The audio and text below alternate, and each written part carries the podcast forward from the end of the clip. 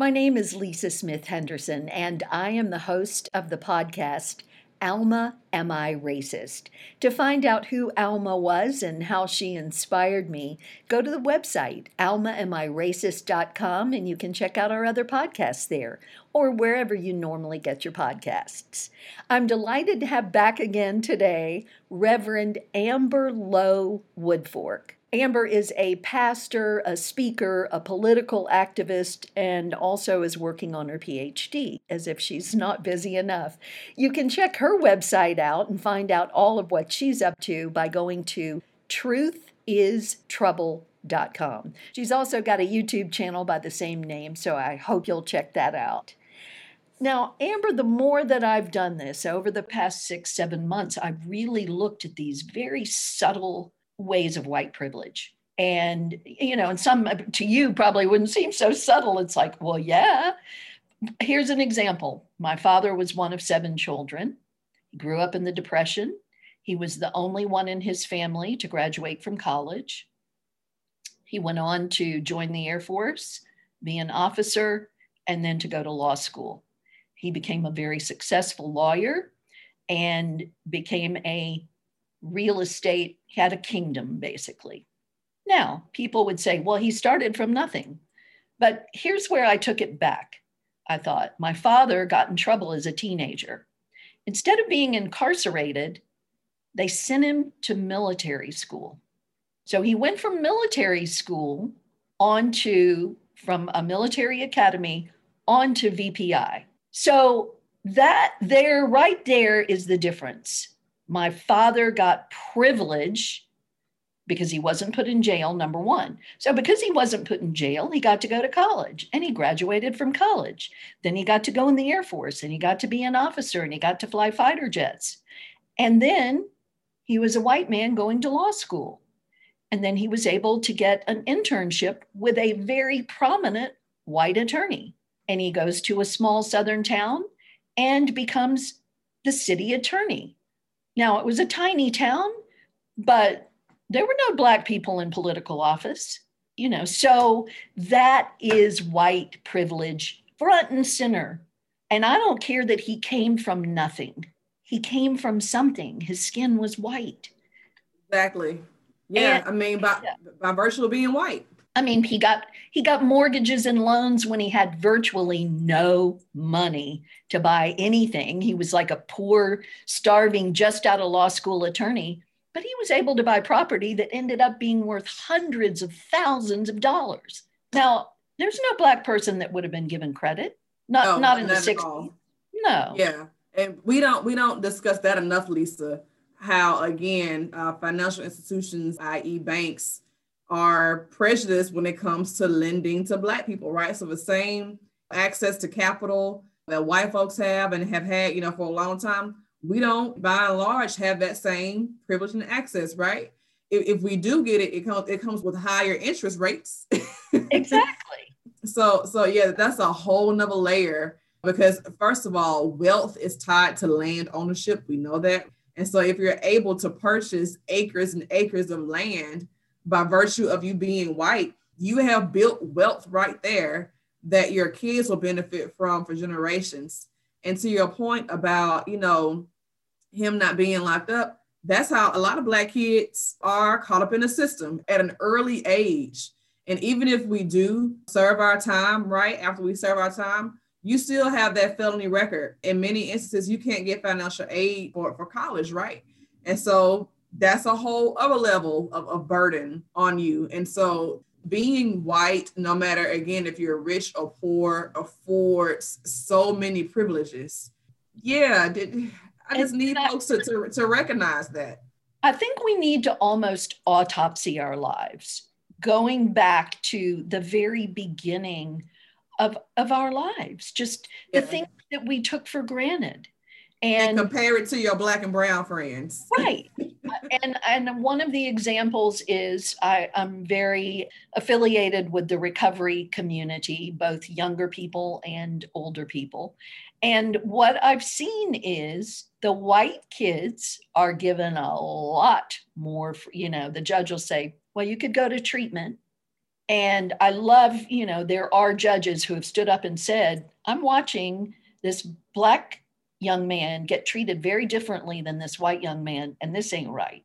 And but that, that's so few and far between. So just to acknowledge, and I will tell you, I wanted to call the police on somebody very close to me because they were doing something illegal with drugs. And I had three white men tell me, please don't do that. He'll have a felony on his record for the rest of his life.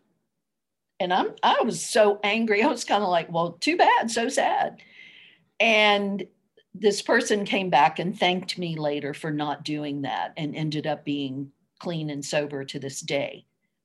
But our legal system is set up to favor whites. And I just don't know why this is so hard. This is not personal. Why is it so hard for white people to say, yeah, I got privilege because of the color of my skin? I can't help it. I was born white, but it certainly is incumbent upon me to say I get treated differently. Yeah, and that and that's how you know that you're not entirely powerless over the situation, right? You have the power to say, okay, I benefit from this system and I have the power to then dismantle it. If you have the power to damn near overthrow the US government, you know, without a bloodbath, then you have the power to say, okay, let me, if I'm going to overthrow a system, let me overthrow a system that favors me. If I have the power to overthrow the US government, right? a whole institution, a whole republic, then I have the power to overthrow an ideology that favors me over Black, Brown, and Indigenous folks, right? I don't think my people are totally powerless over the situation, right? Because again, if you can overthrow, almost overthrow, you know, a whole government, then you can confront the institution of whiteness like we say, right, goes back centuries to say, okay, if we're gonna burn something down, burn that down, right? Yeah, exactly. and, and, and, replace it with, with, with something better. Because um, again, this country, I'm not sure if I mentioned it last time, Lisa, but I had read part, it's very long, so I didn't read the whole thing. I got to read the whole thing at some point. But I had begun to read a study published by, I think, Citibank, where a group of economists got together to um, study the financial effects of the economic effects of, of white supremacy and of, of anti-blackness and racism. And it costs this country, I am not kidding you, trillions of dollars every year to maintain white supremacy. Damn. Right? it costs money to disenfranchise people. You know, this country could really be great and will and really be wealthy and could really be telling the truth about that if it invested in Black people and in Black institutions. That is power right there to say, okay, instead of making this country broker and broker and in more and more debt, right? Let's let's make it right and, and let's invest in black people so we really so we really can be great. I mean, white supremacy costs money, right? It costs to be a racist. Right. I, mean, that's a I love idea of that, and I'm glad somebody sat down and and looked at it. It's the same thing with the jails. What it cost us to keep these nonviolent offenders in jail is, ex- right. but then again, you've got private companies that are benefiting from having the prisoners in there. Yeah, if they start yeah. to run out of those guys, they're going to go get the people at the border and throw them in jail to keep the money going. One thing that I've noticed with a number of my white friends, they're it's sort of like, what can we do? And I'm in the, the white book club, the white lady book club, but there are actually a few men. And I'm getting to a point where and we're starting to talk about this okay what can we do like we've we've learned and we're continuing to learn but what can we actually do and i wonder is it do you pick what you're involved in like there in the group there are a lot of educators and they're very passionate about changing the, edu- the public educational system. So, how do you, if you were going to sit down and talk to a group of us, white people that want to make a difference and yet feel hamstrung by our anxiety, the tension, the paralysis. Yeah, I was okay. So you mentioned that a group of educators are in your book club, right? I would say, like last time we mentioned, you know, talking to your family and all that stuff, right? So to this point, then I would say, okay, whatever career you're in, if you are a teacher, if you are a doctor, if you're a lawyer, right? If you're a banker, if you're a police officer, whatever whatever career you're in, so ask yourself, okay, how has this profession, how has this field benefited from white privilege? How has this profession sought to disenfranchise black people or who you know anyone who's not white? How has this profession yeah, benefited and maintained. How has it benefited from and helped to maintain and uphold white supremacy? Oh, right? Amber, that is, can you repeat that again? Yeah, how has my career field, how has my profession benefited from and helped to maintain and uphold white supremacy? So, Bam.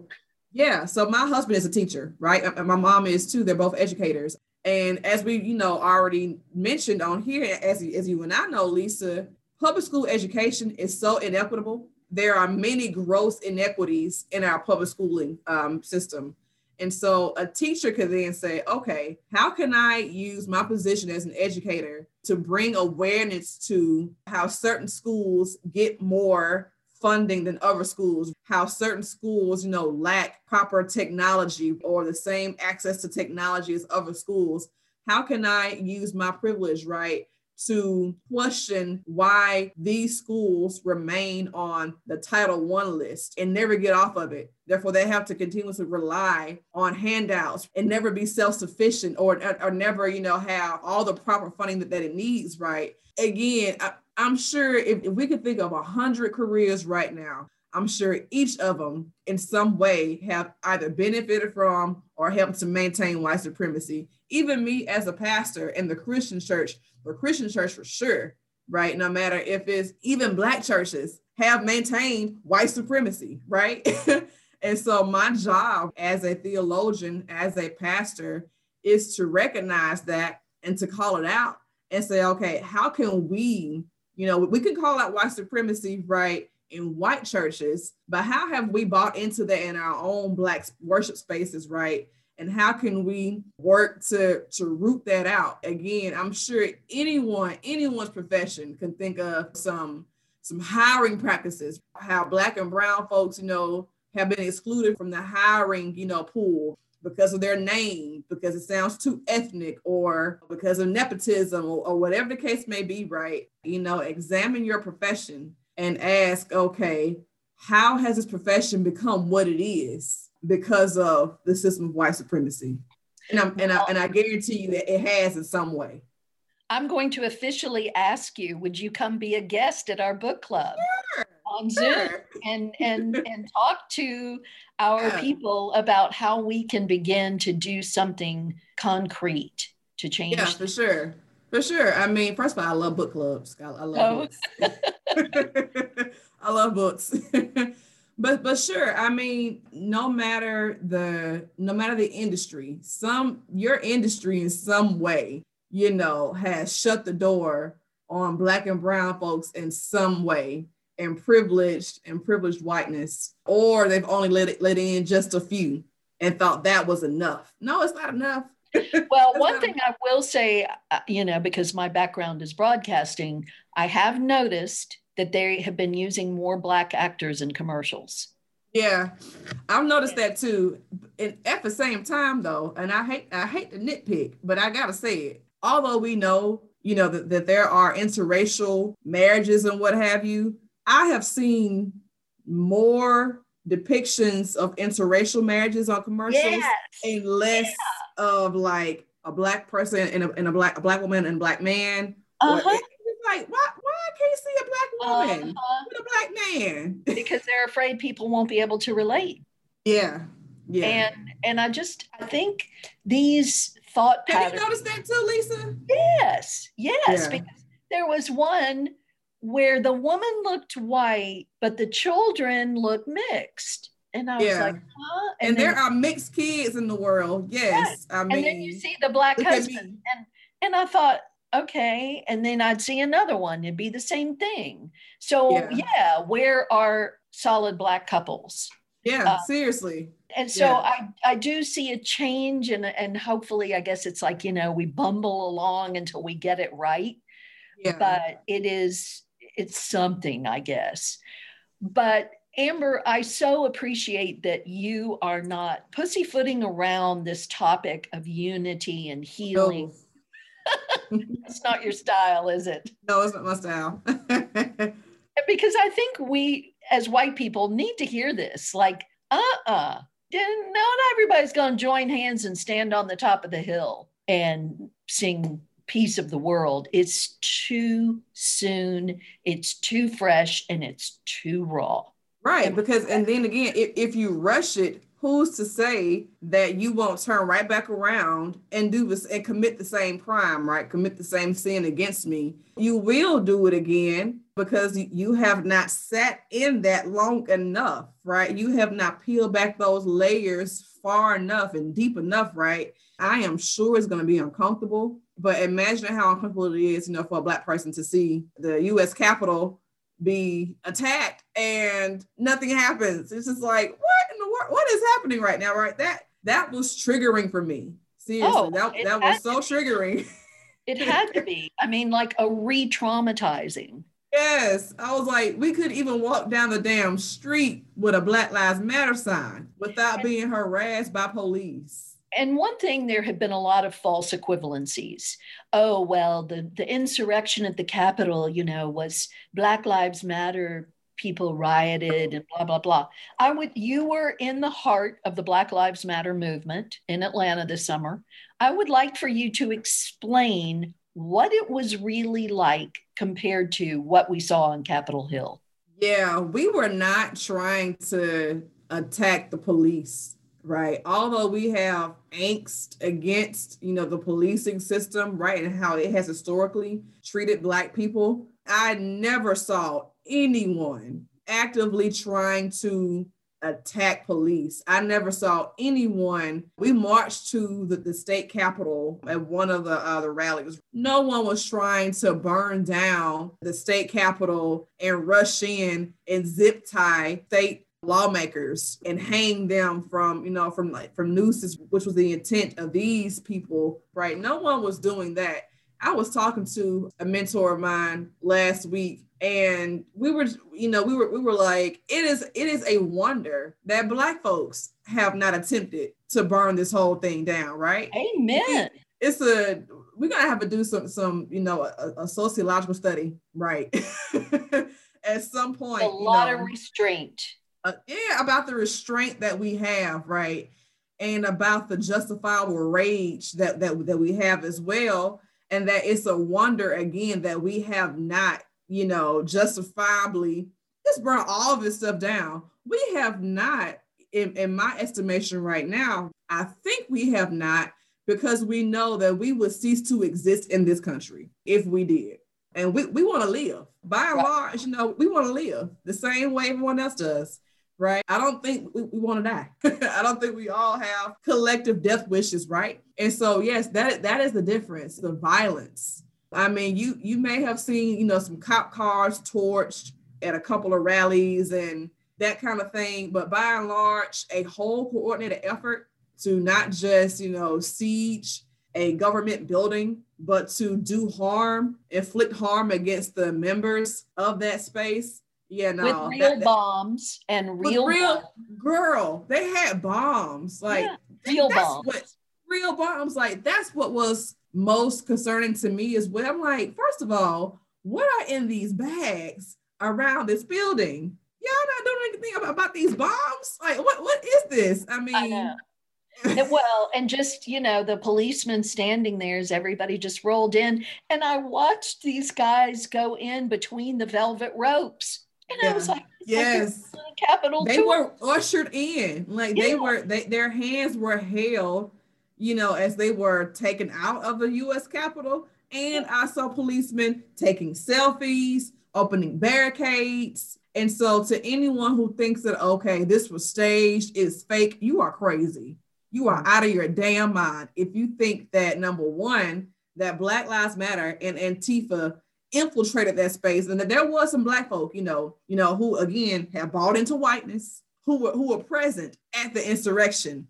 Yes, but do not say that Black Lives Matter and anti-fascists were the ones who were responsible for what took place when it is clear that the president of this country incited it. He said, show up at this time on Wednesday. We're gonna, whatever Get he wild. said, they're, gonna. Yeah, yeah yes, he said it's gonna be wild. Exactly. And he didn't mean wild girls either. No, he didn't mean girls going wild, right? In, in a wet t-shirt contest, right? He meant exactly what he said and exactly what we saw. And then again, he doubled down on it in his speech when he said, uh, I think it was like the next day or the same day, when he said, We're just getting started.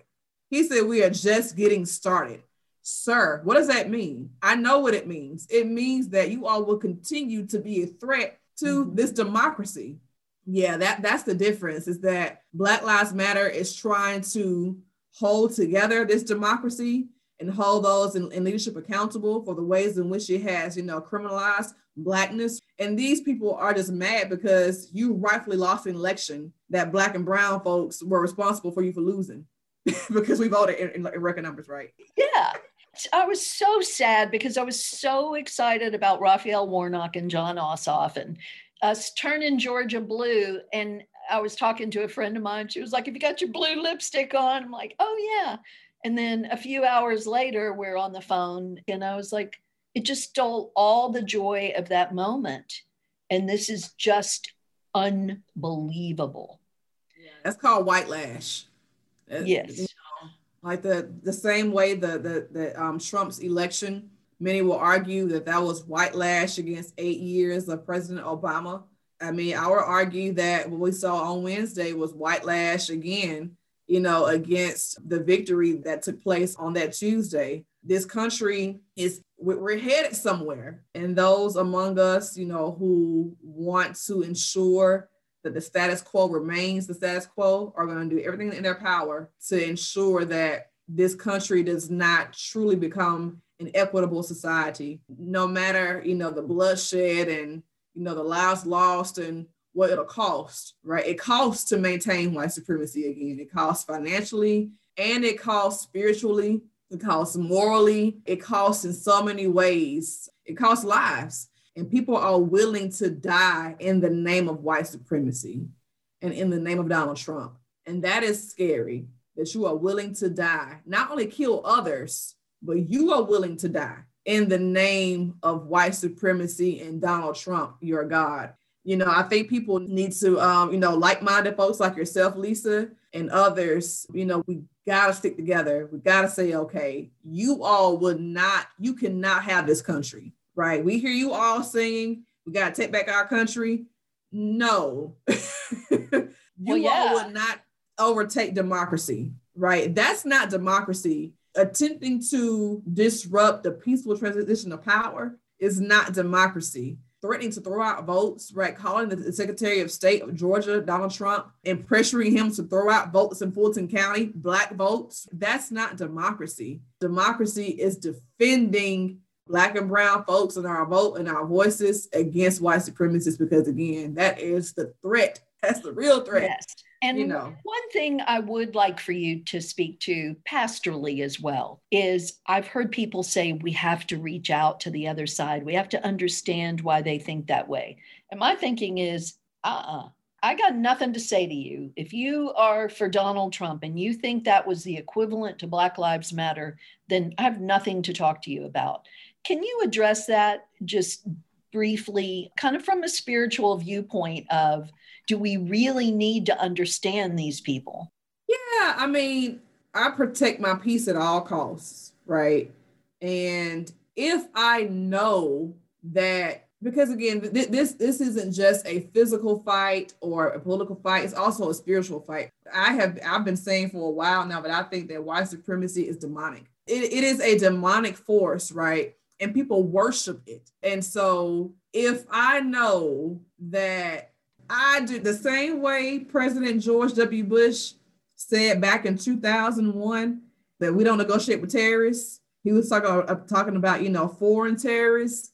I don't negotiate with, with, with domestic terrorists. If white folks around this country could stand up and support George Bush when he said that, you know, this country does not negotiate with terrorists, then I can say that I also don't negotiate with terrorists who are homegrown because they are committed. This, this isn't just, you know, a matter of, of ignorance about Black people and Black issues. Like, no, you are committed to hating me, right? You are committed. Your whole life is committed to maintaining this system that dehumanizes and defranchises, right? That's what you're committed to. Since you have committed yourself to that, what, what, what we to talk about? You know, I can tell you an hour straight about how you're wrong, about how it's unjust, about how it's unethical, about how it's you know, antithetical to the gospel of Jesus Christ, I could spend, you know, a while talking about that. And some may, it may hit people, oh, dang, like I'm that, you know, something, yeah, I feel convicted.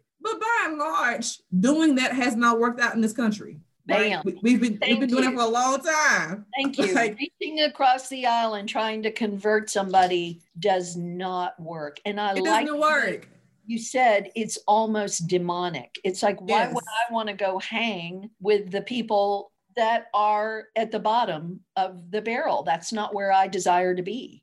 Yeah, uh, seriously. I mean, if if the greatest civil rights activist of all time, if y'all could kill Dr. King, and and not just kill him, but whitewash his message, right? The, the ways in which folks get up on Fox News and distort his very radical messages about the military or about militarism, about capitalism, and about poverty. If you all can distort that on national platforms, then okay. I can talk to you. So so it's incumbent upon those of us who are like-minded, like you said, yes. and who are spiritually inclined and want to see the world a better place, we do not need to engage with the enemy with a capital E. Yeah, no, no, not at all. Not at all. And although there were 74 million people, you know, who voted for Donald Trump, the, the majority still won.